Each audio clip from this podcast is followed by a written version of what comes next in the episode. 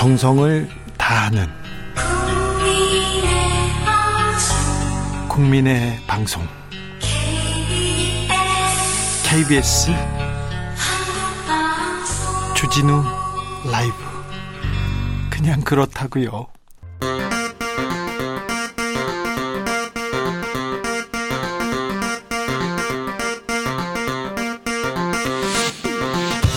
주진우 라이브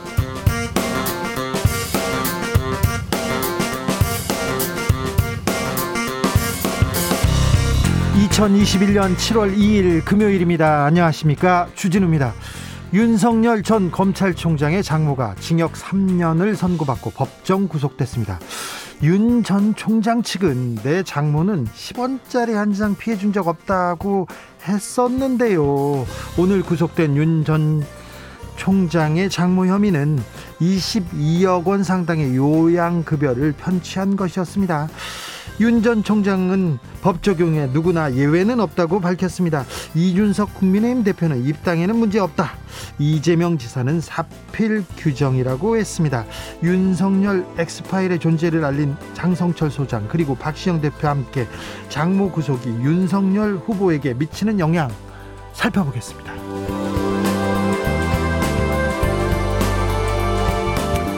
홍준표 국민의힘 의원이 조국 전 장관의 수사와 관련해서 윤석열 전 총장은 과잉 수사를 했다. 윤 총장은 자업자득이라고 밝혔습니다. 조국 전 장관이 이 발언을 SNS에 공유했습니다. 최근 조선일보가 성매매 관련 기사에 조국 전 장관 부녀 모습이 연상되는 사파를 사용했었는데요. 조국 전 장관이 조선일보 상대로 10억 원의 손해배상 소송을 냈습니다. 이 내용 정철훈 기자와 함께 내밀하게 정리해 보겠습니다.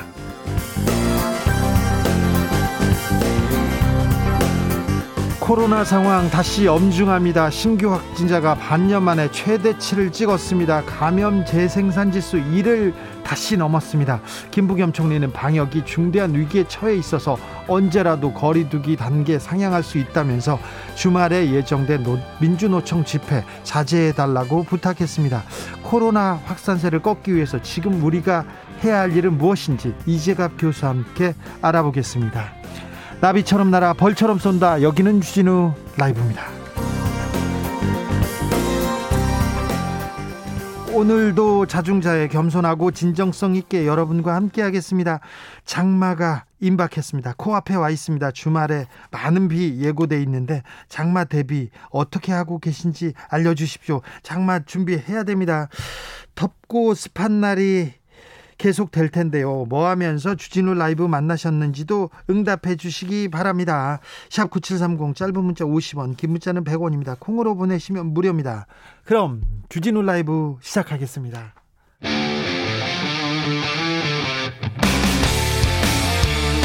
탐사보도 외길 인생 20년. 주 기자가 제일 싫어하는 것은? 세상에서 비리와 부리가 사라지는 그날까지 오늘도 흔들림 없이 주진우 라이브와 함께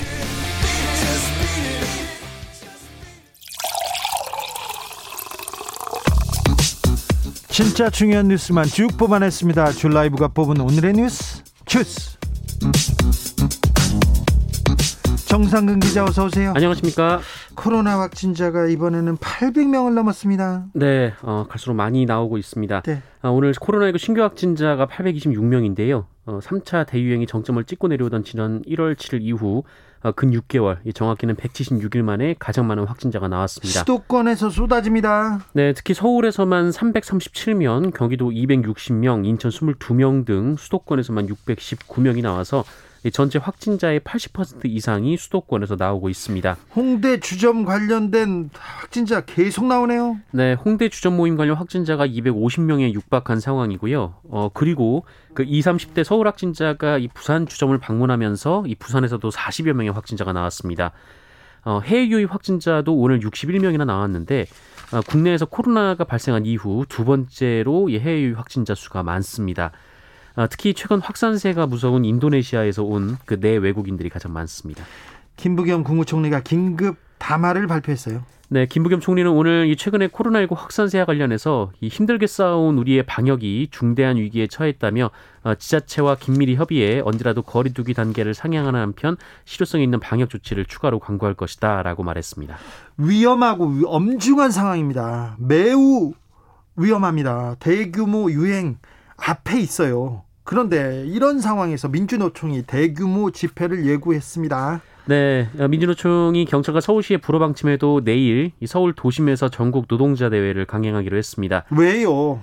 어, 양경수 위원장은 이 최저임금 인상 그리고 중대재해 근절 대책을 요구하고 있고요. 1만 명 1만 명 규모의 어, 전국 노동자 대회를 개최할 것이다라고 밝혔습니다. 아, 경찰과 서울시는 코로나19 확산 우려를 이유로 집회를 금지했었고 이 김부겸 국무총리도 오늘 오전에 민주노총 사무실을 찾아가서 한 번만 도와달라며 이 집회 자제를 촉구했습니다만 그런데요. 네, 민주노총 이양수 부위원장은 야구 경기, 콘서트는 되지 않느냐라며 이 국민들의 걱정을 알고 있고 이 충분히 준비할 능력도 경험도 있다며 집회 허가를 촉구했습니다. 아니 도대체 누구를 위해서 왜 하는지 알겠어요. 알 겠는데 코로나가 폭발하는 상황인데 제발 좀 좀 아, 네. 조금 거리두기 좀 잘해 주십시오. 아, 얼마 전까지 제가 민주노총 예 있었는데요. 지금은 아니지만 그래서 애정도 있는데요. 아, 지금은 국민들을 위해서 좀 자제하는 지혜를 보여줘야 될 때 아닌가 이런 생각도 합니다. 알겠어요. 그런데 이 더운 날 노동자 집회를 꼭 열어야 되는지 저는 이해가 안 갑니다. 저는요. 윤석열 전 검찰총장의 장모가 구속됐습니다. 네, 요양병원을 개설하고 요양급여를 편취한 혐의를 받는 윤석열 전 검찰총장의 장모 최모 씨가 1심에서 어, 징역 3년을 받고 법정 구속이 됐습니다. 어, 윤석열 전 검찰총장이 대선 출마를 선언하고 최대 악재를 만났는데요. 우리나라는 의료인만 병원을 개설할 수 있는데 이 장모 최모 씨는 의료인이 아님에도 동업자들과 요양병원을 설립한 뒤 2013년부터 아, 2년 동안 국민건강보험공단으로부터 요양급여 급여 22억 9천만 원을 받은 혐의를 받고 있습니다. 아, 이에 검찰은 장모 최모 씨에게 의료법 위반과 사기 혐의를 적용해서 징역 3년을 구형했는데요.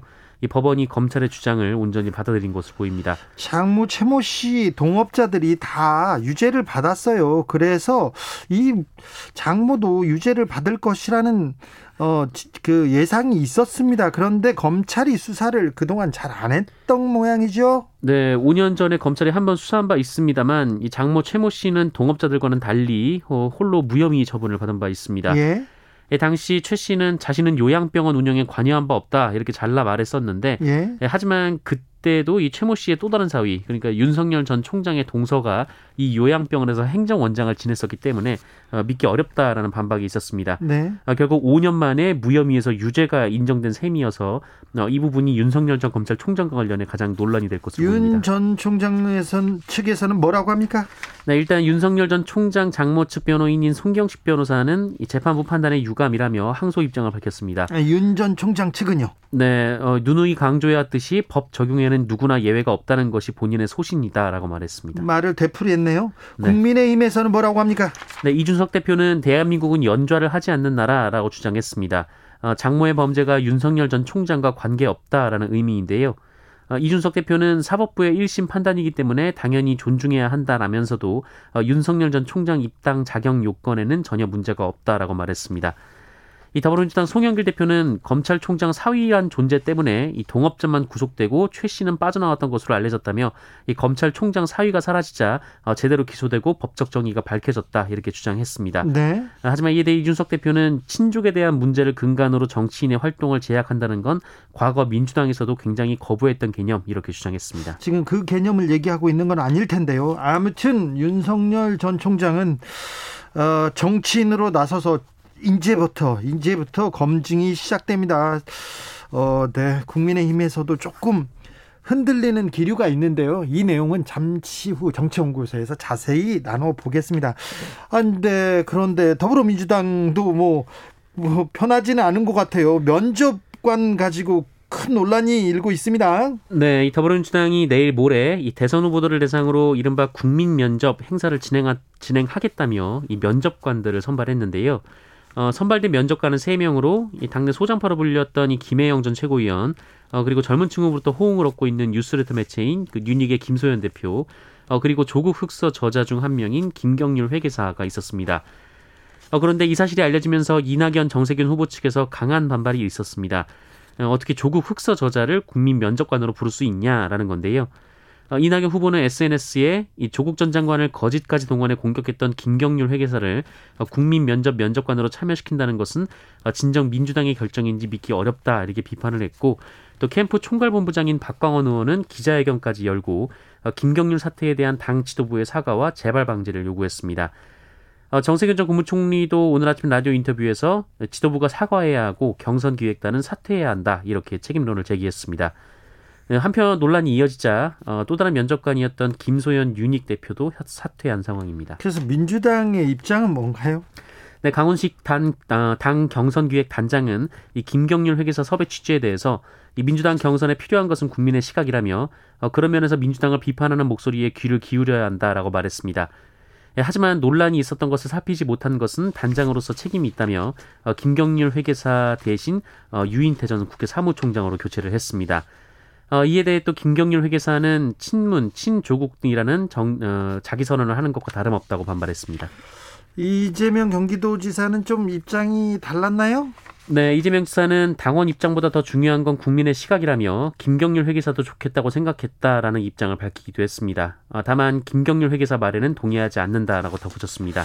대선 출마설이 돌고 있는 오세훈 전 서울시장 어, 선을 그었습니다. 네, 오세훈 시장은 오늘 오전 여의도 국민의힘 당사에서 열린 서울시당 서울시 당정 간담회 이후 기자들과 만난 자리에서 차기 대선에 나가지 않는다는 결정에 변함이 없냐라는 질문에 어, 여러 차례 말씀드렸다라고 말을 했습니다.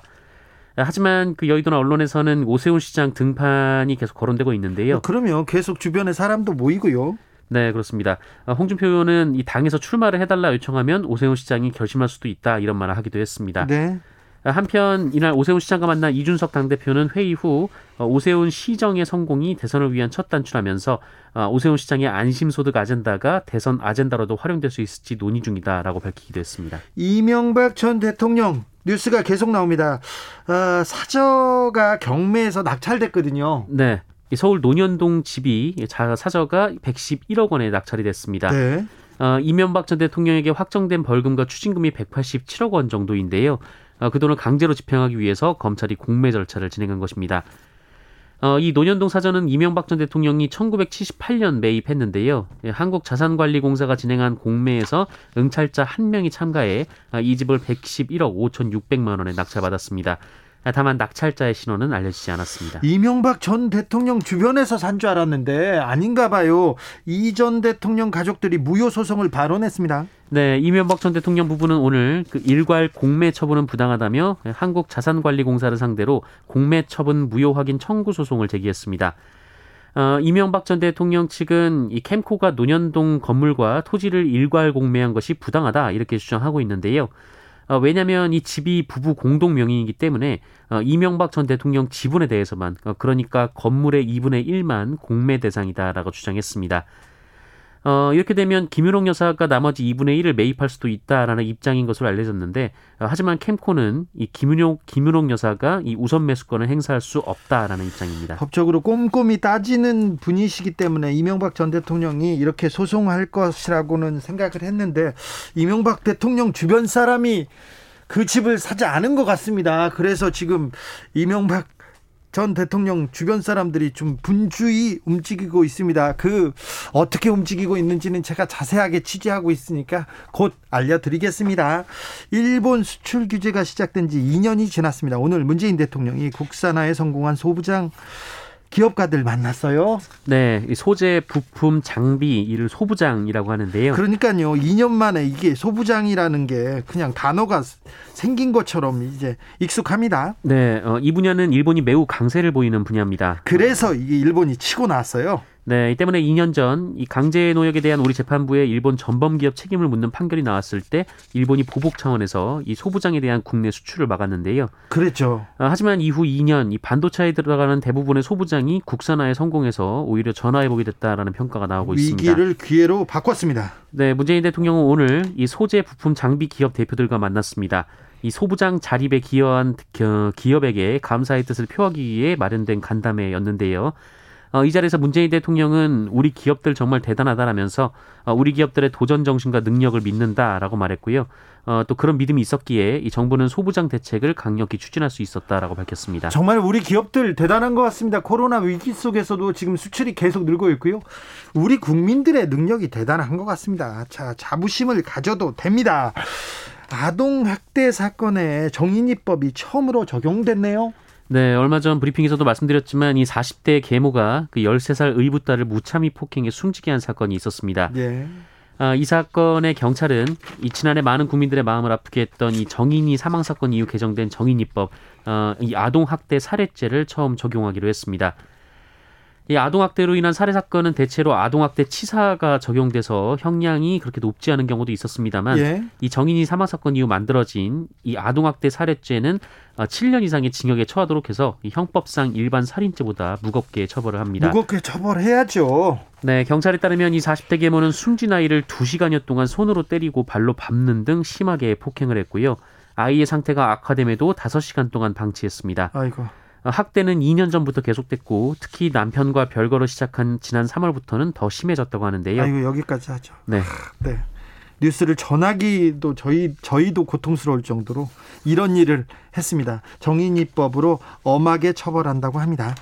광주 철거 건물 붕괴 참사 이후에 정부가 안전 점검에 나섰어요. 그런데 결과가 매우 안 좋았다고요? 네, 이 정부가 전국 해체 공사 현장에 대한 안전 점검을 벌인 결과 이 점검 대상으로 선정된 200 210개의 해체 공사 현장 중에서 어, 무려 73곳에서 해체 계획서 부실 작성, 해체 계획서와 상이한 시공, 어, 해체 감리자 업무 태만 등 총 153건의 위반 사항이 적발된 것으로 밝혀졌습니다.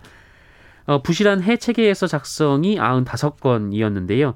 이 보행자, 통행 차량 안전 조치 사항이 충분치 않거나 안전 점검표, 구조 안전성 검토 자료 등이 미비한 사례가 다수였다고 합니다. 제대로 된 게 없네요. 네, 해체 계획서와 다른 방식으로 공사가 진행 중인 것이 31건, 그리고 어, 감리의 업무 태만 사례는 27건이었습니다. 어, 이에 정부는 73곳 중 55개 현장에 대해서 위반 사항에 따른 과태료 등의 행정 조치를 어, 관리자와 해체 감리자에게 부과하도록 지자체에 요청했고요. 어, 그리고 현장 관리를 제대로 하지 않은 그 해체 감리자는 최대 1년까지 해체 감리 자격을 중지하도록 요청할 계획입니다. 일면식도 없는 여성을 승용차에 감금한 20대가 있습니다. 참 경찰에 붙잡혔어요. 네, 뭐 정말 별의별 사건이 다 일어나는데요. 그러니까요. 이 전북 익산경찰서는 감금 및 강제 추행치상 혐의로 20대 A 씨를 구속했습니다. 어떻게 한 거예요? 네, 지난달 25일 오전 8시 40분쯤이었는데요. 아침에 네, 아침입니다.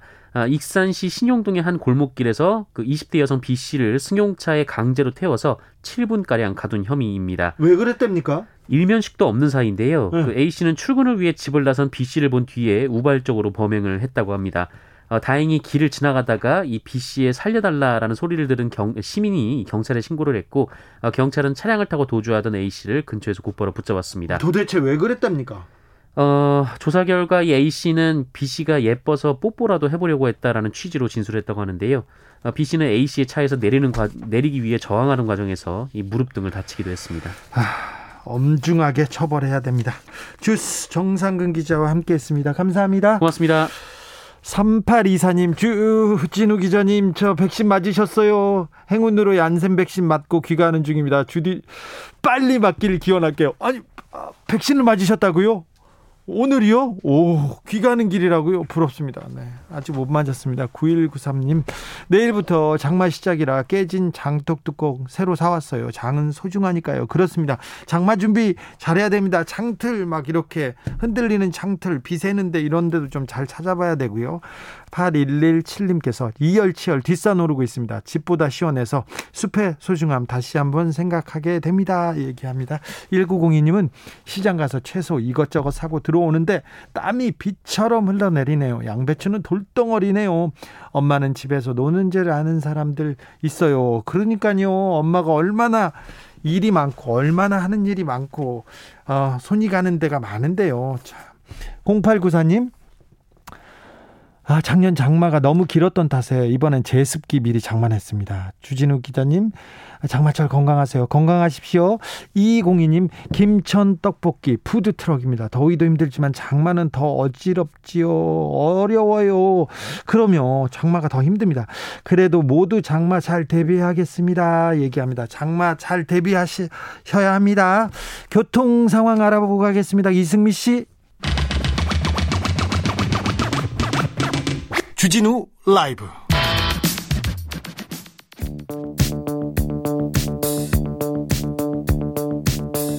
대한민국 정치의 새로운 100년을 준비한다. 21세기형 국회 싱크탱크 정치연구소 영앤철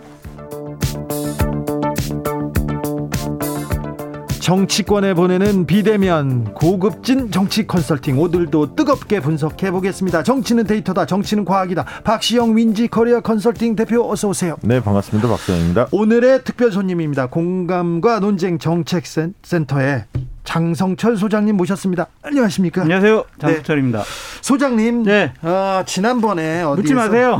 네? 묻지 마세요. 지난번에 어디서 어, 저 엑스파일 파일 얘기 안 할 건데요. 아, 네, 네. 네. 엑스파일은 묻지 말을까요? 네. 네, 이제 뭐 다음에 물을게요.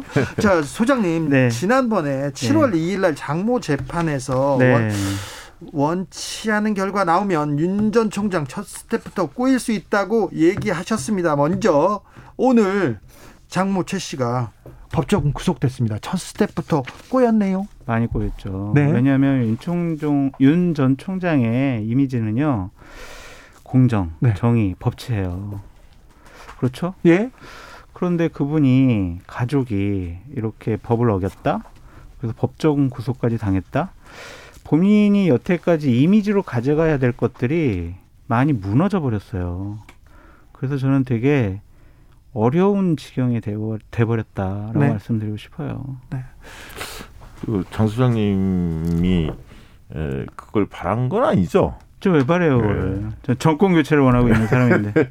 아, 지금 해명 기회를 드리는 겁니다. 네. 자, 그런데 스텝이 꼬였어요. 네. 근데 이게 이 재판이 또, 또 다른 재판도 있고요. 또 다른 논란들도 있어요, 있는데 윤 전 총장한테 미치는 영향은 어떻게 되겠습니까? 그러니까 처음에 이제 화요일이었나요? 그 윤 전 총장이 네. 저 정치하겠습니다. 네. 어, 저는 이러이러한 것 가고 정치하겠고요. 그 다음에 이 정권은 이런 정권이에요. 이렇게 얘기를 했단 말이에요. 네. 약탈이라는 아주 강한 자극적인 말씀을 하셨었거든요. 근데 제가 만약에 여권에 있다면 그 단어를 가지고 윤천 총장을 공격할 수 있을 것 같아요. 이게 어쨌든 22억 9천만 원이라는 네. 국민 세금을 편취한 행위로 1심에서는 판결을 한 거 아니겠습니까? 네. 그렇다면 이거 본인이 어떻게 그 정, 이 정권에 대해서 한 얘기를 부메랑으로 그대로 받을 수밖에 없는 상황이다. 이게 그래서 어려워졌다. 그, 맞습니다. 동의하고요. 네. 어, 결국은 지금 이제 시대 정신 중에 하나가 이제 공정인데 결국은 윤석열 전 총장이 어, 이중잣대, 내로남불, 어, 그 다음에 더 나아가면 장모가 사기 행각을 한 거 아니냐. 이런 측면에서 사기꾼 프레임에 걸릴 수 있다. 이렇게 좀 보여지고요. 어, 지난 연말부터 제가 계속 이야기했던 윤석열 총장이 대선 끝까지 가려면 세 가지의 고비를 넘어야 한다. 추미애 조국, 검증의 국면을 넘어야 한다고 얘기 드렸는데 추미애 조국을 넘는가 싶었는데 검증에. 사실 이 검증 국면에 사실은 어, 돌이켜보면 추미애 장관과 연관돼 있습니다. 추미애 전 장관이 그 당시에 수사지휘권을 발동했는데 이 요양병원과 관련된 장모의 비리 의혹에 대해서 이 수사 보고받지 마라. 검찰총장이 이렇게 지, 지휘권을 발동했거든요. 그런 측면들이 결국은 지금 사실은 진실이 좀 드러난 상황으로 연결되기 때문에 추미애의 벽을 어, 아직은 완벽하게 넘지는 못했다. 저는 이제 더욱더 걱정되는 것이 있어요. 이게 이제 대선을 하다 보면 한 100개의 허들을 넘어가, 넘어가야 하거든요. 네. 근데 허들 같은 경우는 그냥 뛰어서 넘어갈 수가 있는데 이거 같은 경우에는 장대 높이 뛰기 형식이 돼버렸어요. 너무 네. 높아요. 그러니까 봉이 없으면 못 넘어요. 혼자 힘으로 이걸 못 넘는단 말이에요. 봉은 뭡니까? 그러니까 보호막이죠. 네. 그러니까 예를 들면 국민의힘이라는 보호막이 있든지 아니면 정말 탄탄하게 뒷받침해주고 있는 캠프의 능력 이런 것들이 있어야 하는데 아니면 본인의 정치력 이런 것으로 넘어가야 하는데 지금 국민의힘 보호막 없습니다. 보호막도 없고 정치력 캠프의 역량도 네. 이것을 극복할 만한 역량이 보이지가 않아요. 네. 법률 변호인들이 모여서 법적으로 이거 문제 있습니다. 이거 검사 기소 잘못됐고요. 판사 판결 잘못됐습니다. 이런 식으로 얘기한단 말이에요. 이거는 정치적인 용어가 아니에요. 대선 후보 에 있는 참모가 이런 식으로 얘기해봤자 도움이 안 되거든요. 예. 근데 이게 지금 여기서 끝나는 게 아니라 사실 이게 2015년에 사실 공범들은 다 처벌이 됐는데 그 당시 윤석열 그 전 총장이 장모만 이렇게 빠져나왔거든요. 그렇죠. 그러면 그 당시 수사했던 검사들 감찰 요구가 나올 수밖에 없습니다. 이 부분이 굉장히 이제 윤석열 전 총장 의 연관성 이 부분이 하나 나올 거예요. 두 번째는 뭐냐면 8년 전에 법무부로부터 1개월 정직을 받았어요. 윤석열 전 총장이 당시에 박근혜 정부 시절에 박근혜 정부 시절에. 근데 그때는 뭔가 그, 그 윤석, 그 댓글 부대 수사 관련해서 뭐 이렇게 조치가 취해진 것처럼 이렇게 밖으로는 알려졌는데 황교안 전 총리가 그 부분에 대해서 부인을 했어요. 네, 그게 네. 아니라 부적절한 이유 때문에 네. 어, 1개월 정직을 받았다. 이 얘기가 있거든요. 그러면 누가 보더라도 이 장모와 처와 관련해서 뭔가 검사에 이치에 있을 때 뭔가 편익을 봐준 거 아니냐. 추측이죠. 이게 이제 의구심을 가질 수 있는 거 아니에요? 너무 그런 추측을 한번 아니, 그 황교안 전 총리가 이 부분 네. 이제 밝히면 됩니다. 자, 부적절한 네, 내용이 네, 뭐였는지. 그러니까 소... 저는 거기까지 이제 물고 들어갈 수밖에 없는 사안이 터졌다. 그렇죠. 그게 예. 여권에서는 그렇게 공격을 할 수 있겠지만 일단은 대선 후보인데 너무 팩트가 없는 공격을 하는 것은 좀 과하다는 생각이 들고요. 하나만 더 말씀드릴게요. 이게 자칫 잘못하면 법률적인 문제를 넘어서 정치적인 문제로 저는 비화될 수 있다라는 생각이 들어요. 예. 지금까지요 대선 후보의 가족을 대선 후보가 출마를 하고 나서 구속한 사례가 없어요. 구속된 사례 없습니다. 없어요. 처음이에요. 이것이 과연 어떤 사인으로 봐야 되느냐. 아니, 단순히 예. 아, 형님 잠깐만요. 예. 단순히 이것이 어, 장모 잘못했으니까 1심에서 판결을 그렇게 난 거야.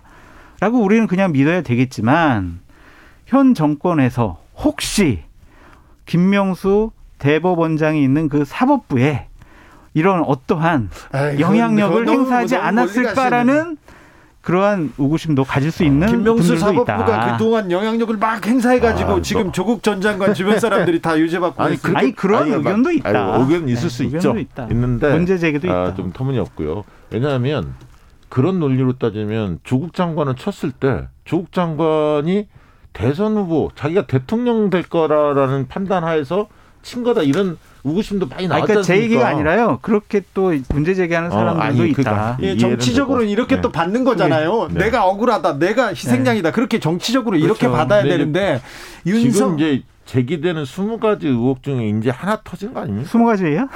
뭐 본인이 그때 스무 가지라고 하셨잖아요. 네. 소장님이 그러셨어요? 아, 그랬네요. 윤 전 총장이 스무 가지 의혹이나 있습니까? 아니, 그러니까 가족들과 관련된 네. 거기에 이제 보면은 그렇게 한 20개 정도가 되더라. 자, 장 소장님께서 자, 일단은 윤 전 총장한테 보호막이 없고 정치력이 좀 부족한 것 같고 캠프 역량이 떨어진다 이 얘기를 했는데 캠프 역량에 대해서 조금 얘기하지 않을 수가 없는 것이 윤 전 총장의 부인께서 직접 인터뷰를 해가지고 그 의혹을 막 얘기를 했어요. 이 부분은 어떻게 보십니까? 실수죠. 실수입니까? 실수예요.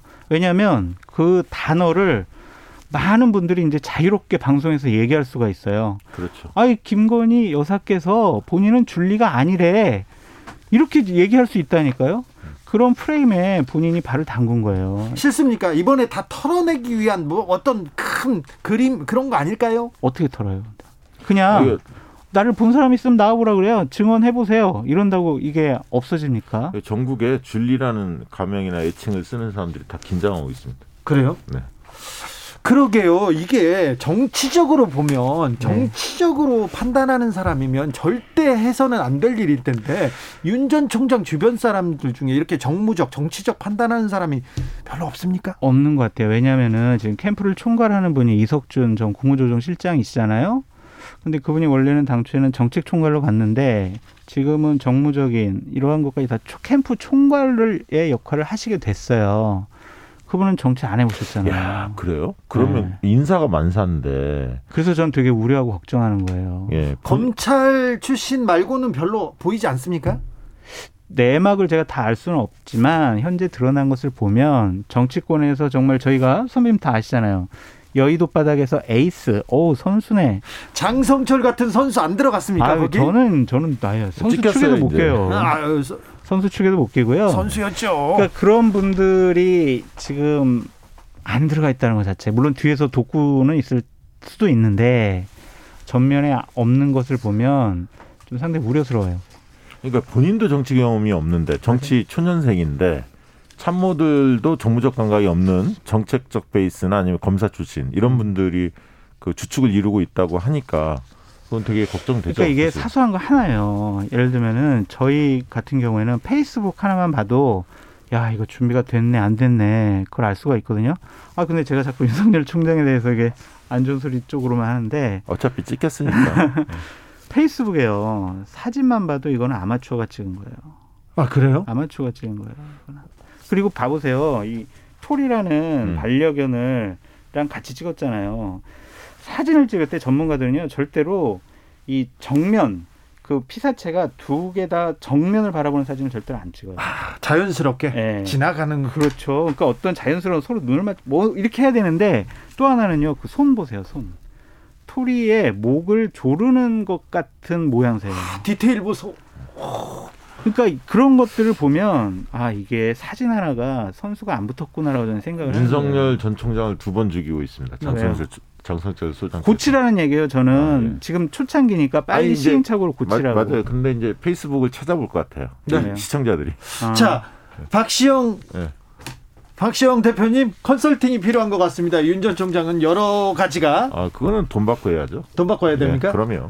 나라를 위해서 좀 그냥 해주세요. 한 번은. 그럴 생각은 없습니다. 자 그러면 윤석열 전 총장 말고 다른 후보 쪽으로 가볼까요? 네. 자 야권에서는 또 윤 전 총장 말고 또 누가 보입니까? 지금요? 네. 지금 목소리 가장 높은 분은 홍준표 네. 전 대표시고요. 네. 또 한 분은 이제 최재형 전 감사원장 네. 보이시고 최재형 전 감사원장이 나오기만 하면 파괴력이 있습니까? 아, 저 직설적으로 얘기하는 걸 좋아하거든요. 네. 직설적으로 얘기할게요. 너무 힘들어요, 그거는. 불가능해요. 그래요? 네. 정치를 해보시지 않으셨잖아요. 네. 인지도와 지지도가 높지도 않잖아요. 네. 본인이 정치적으로 탁월한 개인적인 역량이 있는 것도 아니잖아요. 네. 뭘로 띄울 거예요, 그러면 그분을? 아, 그래. 감사원장 할 때 정말 공명정대한 감사를 진행했다. 그거 가지고 대선 후보가 된다는 것 자체가 넌센스 아닙니까? 그러면 최재형도 지금 넌센스면 네. 자 지금 윤석열 전 총장은 스텝이 꼬였고 최재형도 넌센스면 그러면 누가 있습니까? 그러니까 이게 야구 경기가 벌어지면은요 야구를 옛날에 해봤거나 네. 야구 선수 중에 골라야지. 네. 어 축구 잘하니까 넌 야구도 잘할 것 같아. 잠깐 일로 와봐. 좀만 연습해 보자. 안 돼요 이거는. 지금 축구 선수 윤, 윤석열 최재형은 안 되겠습니까? 저는 좀 너무 좀 힘들어 보이지 아니, 그러니까 않나 지금 생각이 말씀하신 대로 정무적 대응이 그러니까 장모권만 있는 게 아니라 아까 정무적 대응이 좀 서툴다라고 얘기를 했는데. 좀이 아니라 좀 많이? 네, 그런 측면에서 아니, 좀이라고 해주세요. 지금 그러니까 시작, 이니까. 네. 정치 초짜 프레임이 이제 걸린 거예요. 윤석열 전 총장이. 그런데 네. 최재형 전 감사원장도 똑같은 경우죠. 사실 정치 초짜 정치 초년생이기 때문에 안 봐도 뻔하다. 아, 왜냐하면 오늘 이재명 지사가 기자회견을 했는데 비대면 보니까 어떠한 질문이더라도 본인이 어떤 자료를 보는 게 아니라 어떤 질문이라도 바로 답을 하거든요, 다. 그 정도는 준비가 돼 있어야 합니다. 근데 정치를 좀 한 분들은 나름대로 그런 감각이 있잖아요. 정무적 훈련도 했고 정책에 대한 이해도가 있는데 지금 정치 최근에 뛰어든 분들이 경험이 없는 분들이 그게 소화가 되겠습니까? 안 되지. 어렵습니까? 안 돼요. 그러니까 예를 들면 저는 그렇게 봐요. 본인은 부인하고 있지만 오세훈 서울시장이 급 호출될 수도 있다라는 생각도 있고 예. 유승민 의원 같은 경우도 아주 훌륭한 그러한 기본적인 능력 가지고 계시고 원희룡 지사도 그렇고 그래서 야구 선수는요 야구 선수 출신 중에 찾아야 합니다. 저도 뭐 동의하고요. 결국 야권은 홍준표, 유승민 뭐 그 다음에 오세훈 뭐 이런 분들 내에서 자웅이 겨루지지 않을까. 좋은 거는요 이런 이런 거예요. 그냥 윤석열 전 총장, 최재형 전 감사원장, 김동연 뭐 전뭐 뭐 기재부 장관 이런 분들이 모여가지고 본인들이 하겠다라고 하는 것보다 자 우리는 정권 교체를 위해서 국민의힘 후보를 서포트하겠다, 돕겠다 예를 들면은 뭐 유승민 의원 돕겠다, 오세훈 돕겠다 이런 식의 조력자 역할을 하면은 그분들의 역량이 훨씬 더 커질 거다. 근데 그러면 사정 기간을 중도 사퇴한 이유가 없죠. 아니 그럼 그서 그분들이 왜 나왔겠어요? 네. 다 대통령 하려고 나왔겠죠. 아니, 그런데 이제 저같이 이제 여의도 바닥에서 있던 사람의 촉으로 보면 네. 띄우기가 너무 힘들다. 그렇다. 아, 너무 힘들어요. 외부 인사. 네. 축구 선수들은 데려다가 야구 선수 만들기 어렵다. 그러니까 예를 들면 최재형 전 감사원장 같은 게 뜨려면요. 텐텐을 주목해요. 텐텐. 텐텐이요? 네. 그러니까 예를 들면 최소한 출마 선언할 때 10명 정도의 국회의원들이 지지 선언을 하거나 뒤에 병풍처럼 있어야 돼요. 네. 그래서 국민의힘 안에 세력을 모아야 돼요. 네. 그 세력을 가지고 기본적으로 세력을 갖고 최소한 이제 7월 달이죠. 7월 달 안에 10% 정도 두 자리 숫자의 지지율이 나와야 돼요. 예. 그래요. 아, 다른 분들이 좀 힘들 때 최재형 감사원장이 대안이 될 수 있겠네라는 희망을 줘야지 계속 그냥 4, 5% 어우 어, 뭐 될 수도 있어 이러한 꿈나무 역할 같은 경우에는 지금 시간이 너무 없어요. 과거에 그 농구 황제 마이클 조던이 예. 에, 골프 쪽으로 눈을 돌린 적이 있어요. 그리고 야구 쪽으로도 야구 돌리기도 어, 했죠. 잘 안 됐죠. 결국. 네. 네 잘안 될 겁니다. 아 그렇습니까? 네. 아 네. 이해가 팍 되시죠? 네. 야구 선수, 축구 선수 잘 안 될 거다 얘기합니다. 자, 어제 출마 선언을 했던 이재명 지사, 그리고 오늘은 기자간담회를 했고요. 어, 윤석열 전 총장하고는 뭐 1, 2위를 달리고 있는데 어떻게 보셨습니까? 준비, 이 행보에 대해서 장성철 준비, 준비 잘하셨어요. 준비 네, 화면도 되게 고급스럽게 잘하셨고 진중한 모습도 잘 보이셨고 행보도 저는 되게 유익게 봤어요. 네. 바로 이제 안동 갔다가 오늘 이제 호남 갔거든요. 네. 뭔가 잘 선수들이 붙어서 기획을 잘 하고 있구나. 또한 거기서 나온 멘트 같은 경우에도 그 지역 주민들이 듣고 싶어 하는 말을 하고 있어요. 네. 본인이 하고 싶어 하는 말을 하는 게 아닙니다. 그러니까 그 점을 저는 되게 높게 샀어요. 그래서 네. 아 이게 프로구나라는 생각이 좀 들었습니다. 그러니까 지난 2017년 때하고는 완전히 정반대의 모습을 보였죠. 그때는 힘이 많이 들어갔고 강한 노조로 본인의 개혁성을 많이 강조했는데 이번에는 어, 유능함을 좀 드러내려고 했고 비전을 좀 차분하게 설명했는데 어, 저는 그 비대면으로 했던 거 그리고 오늘도 기자에게는 비대면으로 계속 가져가는 부분들 속에서 국민들 정서에 부합하려고 한다. 윤석열 전 총장 세과시를 한 거 아닙니까? 수많은 네. 사람들이 운집한 가운데. 네. 예, 그건 이제 과거 방식이라고 좀 보여지고요. 두 번째는 장 소장님께서 말씀하셨듯이 행보가 좀 굉장히 그 의미 있었는데 무명 열사의 묘를 갔잖아요. 현충원 방문했을 때 네. 보통 전직 대통령 뭐 이런 분들 많이 가는데 그런 네. 게 아니라 무명 열사의 묘로 가고 고향에 방문해서 안동에서 그 이육사 아, 시인 있잖아요. 네. 이육사의 그 유가족을 만나기도 하고 그다음에 이제 유림들도 어, 만나고요. 유림들도 만나고 큰 큰절 인사도 하고 네. 어, 안동의 아들, 경북의 아들이다. 뭐 네. 이런 얘기를 했는데 전체적으로는 상당히 그 준비됐던 느낌이 드는데 다만 어, 대한민국이 위기다라는 어떤 판단을 어, 토대로 해서 이야기를 풀어가고 있는데 대한민국이 위기인 측면도 있지만 한편으로 어, 문재인 정부가 외교적으로 성과를 거뒀던 쉽게 얘기하면 국격이 신장된 이런 어떤 자긍심 측면도 꽤 있거든요. 저는 비판적으로 볼 부분도 있다고 생각이 듭니다. 음. 본인 이육사랑 뭔 상관입니까? 이육사 선생님 같은 경우에는 퇴계 14손이에요. 퇴계 선생님 대표적인 유학자입니다. 이니 예지신 이거 아주 중요하게 생각하셨어요. 아 이니 예지가 나오네요. 네. 근데 이재명 지사 글쎄요 그 부분에 대해서는 솔직히 좀 저는 부정적으로 보는 부분이 있고 또 본인이 아 형님에게 미안하다 형수한테 욕설한 거 미안하다고 했는데 거기다가 아유 형님은요 정신병원에 입원을 해야 될 사람이었어요라고 토를 달고 형수님 같은 경우도 아유 우리 뭐 예를 들면 재산 문제나 여러 가지 문제 가지고 어머님한테 너무했다. 네, 그래가지고 내가 어쩔 수 없이 했어요. 라는 식의 자기 합리화를 좀 시켰단 말이에요. 그리고 저는 결정적으로 어떤 부분이 문제라고 생각하냐면 나라의 국가의 재정이 좀 없으면 모자라면 어떻습니까? 조폐공사에서 돈 찍어내면 되죠. 이런 얘기를 예전에 하셨었거든요. 이런 것에 대한 해답이 없으셨어요. 그러니까 이런 것들을 보면 이재명 지사도 좀 심하게 말씀드리면 연기한 거다.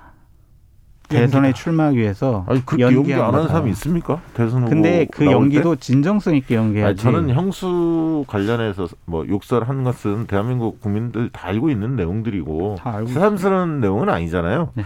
그리고 이제 그 부분에 대해서 본인이 어쨌든 어, 대선 과정에서 몇 번은 더 계속 그 이야기가 나올 텐데 사과해야죠. 이제 그런 부분에 사과한 거고요. 네. 그리고 어, 과정에 대해서 설명한 것이지 그것은 뭐 모든 걸 형수 책임이다. 뭐 이렇게 떠넘기려고 하는 거는 저는 뭐 그렇게 느껴지지는 않았고요. 다만 이제 이재명 지사는 인격적으로 본인이 부족한 부분들이 있었다라는 걸 인정하는 거고 다만 그것은 국민의 국민이 판단할 거다. 그 문제까지 포함해서 이재명이 가지고 있는 그 유능함, 능력 이 측면을 과연 대한민국 국민들이 사줄 거냐 말 거냐 이 도덕성 측면에서 결함이 있음에도 불구하고 이렇게 보여지는 거고 반면에 또 홍준표, 윤석열 다 이런 분들도 도덕성에서 자유로운 분들이 아니에요. 윤석열 총장 이제 오늘 물타기 물타기 아니 윤석열 전 총장 바로 지금 하나 터졌습니다. 앞으로 뭐가 터질지 모르겠고 그다음에 이제 홍준표 전 대표도 과거의 바람들 막말 이런 부분들이 굉장히 많기 때문에 누구를 탓할 입장은 아니다. 그런 생각이 듭니다. 과거에 막말이라고 하지 마십시오. 최근에도 막말을 좀 하고 있지 않습니까? 아,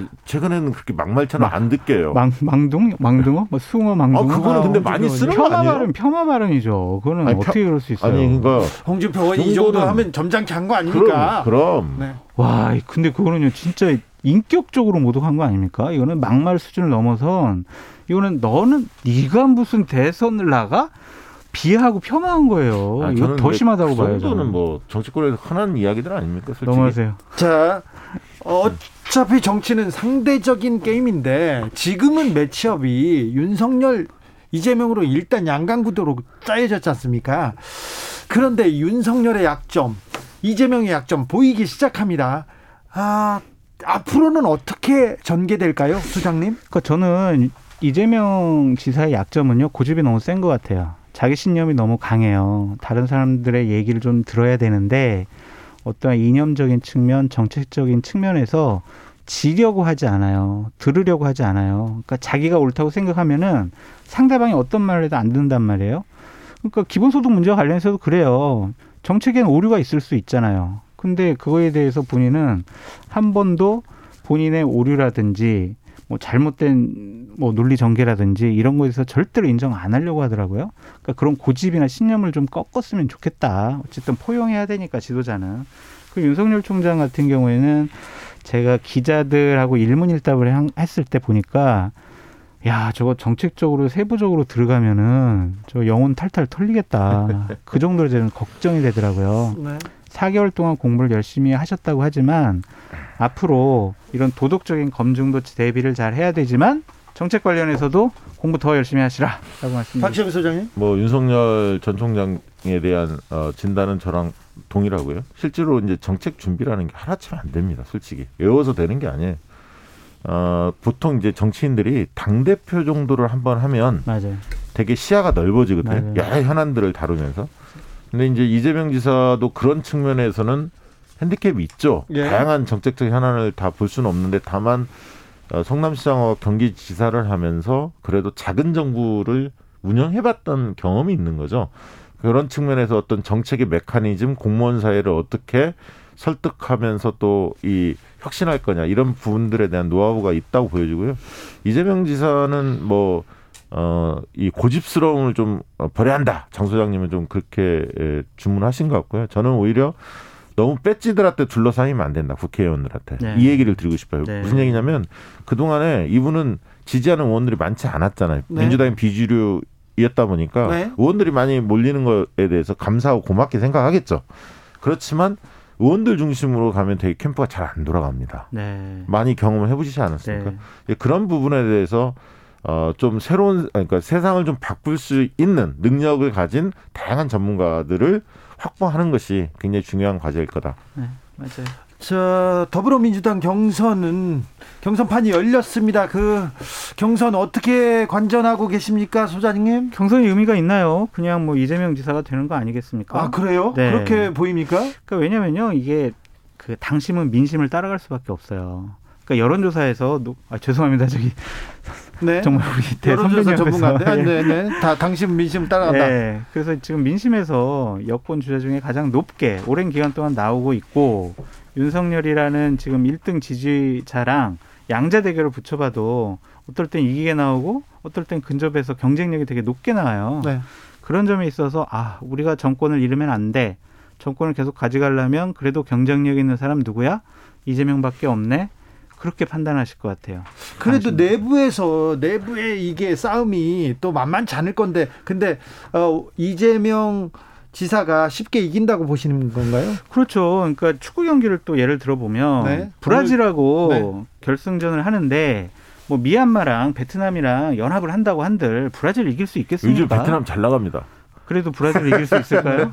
피파 아, 랭킹에서 워낙 차이가 많이 나는데. 지금 저는 이제 하나 이야기하고 싶은 게 최근에 이제 추미애 전 장관이 지지율이 조금 올랐지 않습니까? 3위, 3위권을 민주당 내에서는 3위권을 붙이고 있는데 아까 이제 윤석열 전 총장의 이 장모권 아까 수사지 했던 것들 그러니까 쉬운 갈등의 구도 속에서 추미애 장관이 좀 손해 봤거든요 사실. 대중적으로는. 비호감도가 높아졌는데. 그렇죠. 그런데 왜 그렇게 할 수밖에 없었던 것이 것인가에 대한 부분들이 이런 어떤 과정을 통해서 조금씩 조금씩 드러날 가능성이 있습니다 그래서 추미애 전 장관은 지지율이 저는 지금보다 더 뛸 거라고 봅니다. 네. 이 싸움이 치열해질 수도 있고 그렇게 되면 어떤 현상이 벌어지냐면 이재명과 반 이재명 구도가 민주당 경선에 자리를 잡지 못합니다. 음.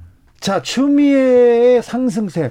는 어떻게 보시는지요, 소장님? 저는 유인태 전 의원님의 말로 가늠할게요. 유인태 전 의원님께서 추미애는 민주당의 아킬레스건이야라고 얘기하셨죠? 이제 그 말씀으로 가늠할게요. 저 저는 그 얘기 한마디 드리고 싶어요. 유인태 전 의원은 전략가인 적이 없습니다.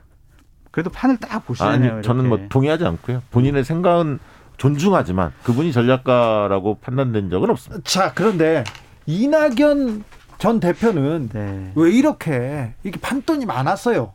가장 부잣집이었는데 왜 이렇게 이렇게 지지부진한 겁니까? 두 가지 이유죠. 하나는 호남 출신이라는 것 때문에 대선에서 경쟁력이 있을까라는 의구심을 민주당 지지자분들이 갖고 계셨는데 소장님은 아 대선에서 이겨줄 후보 그렇죠. 대선에서 이길 수 있을까 이게 가장 중요한 판단이 될 것이라는 맞습니다. 거죠. 이낙연 전 대표한테 한 말씀 드리면 그러니까 이제 본인은 사면론으로 지지율이 좀 많이 까먹었는데요.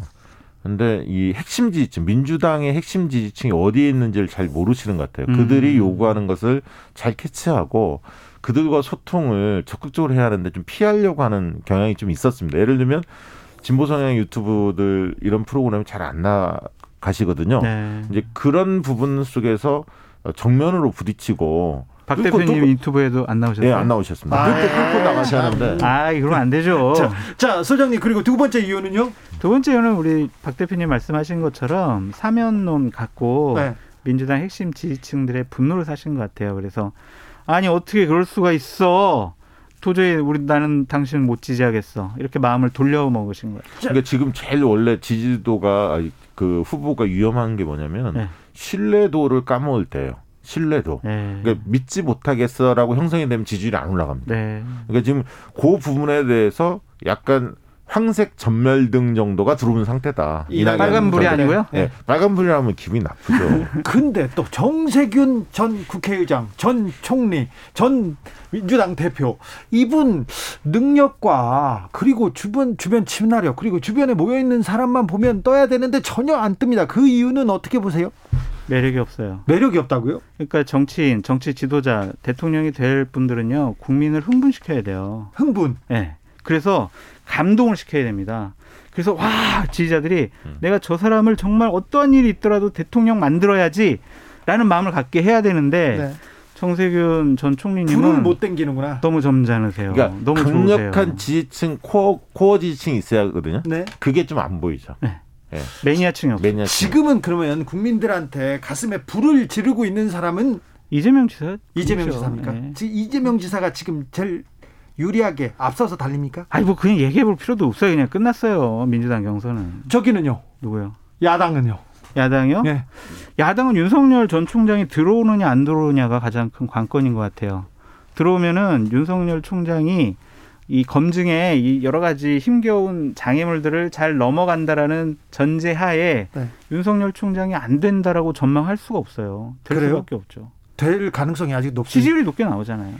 저는 뭐 그 윤석열 전 총장이 끝 뭐 본선에 오를 가능성은 절반 이하다고 보는 편이에요. 가능성이 떨어지고 있다고 보시는 네, 거죠? 떨어지고 검증 때문에요? 네, 검증 때문에 그렇게 보거든요. 그러니까 지지율은 하루아침에 혹시 박 대표님 아니, 뭐 갖고 계신 그러니까 거 있으신 건가요? 지지율이 하루아침에 꺼지진 않습니다. 네. 대안이 있어야 그게 꺼지는 거거든요. 그럼요. 근데 다만 중요한 거는 뭐- 뭐냐면 지금까지는 윤석열 지지층의 지지 강도, 충성도가 굉장히 높거든요. 높아요. 조사해 보면 제일 높아요. 저 지금 죽을 것 같아요. 제일 높은데 아, 그래요? 네, 이- 엄청나게 문자 와요. 이런 어떤 장모 사안으로 인해서 지지 강도가 낮아질 가능성이 있어요. 이런 게 몇 개 더 터지면 그래서 지지도는 지지 강도와 함께 조금씩 조금씩 빠질 가능성이 있어요. 알겠습니다. 경선이든 대선이든 끝날 때까지 끝난 게 아닙니다. 계속 지켜봐야 되죠. 아무튼 장성철 소장의 분석, 박시영 대표의 예측 잘 들었습니다. 정치연구소 영앤철 오늘 감사합니다. 감사합니다. 또 오세요. 불러주세요. 네, 감사합니다. 네, 저는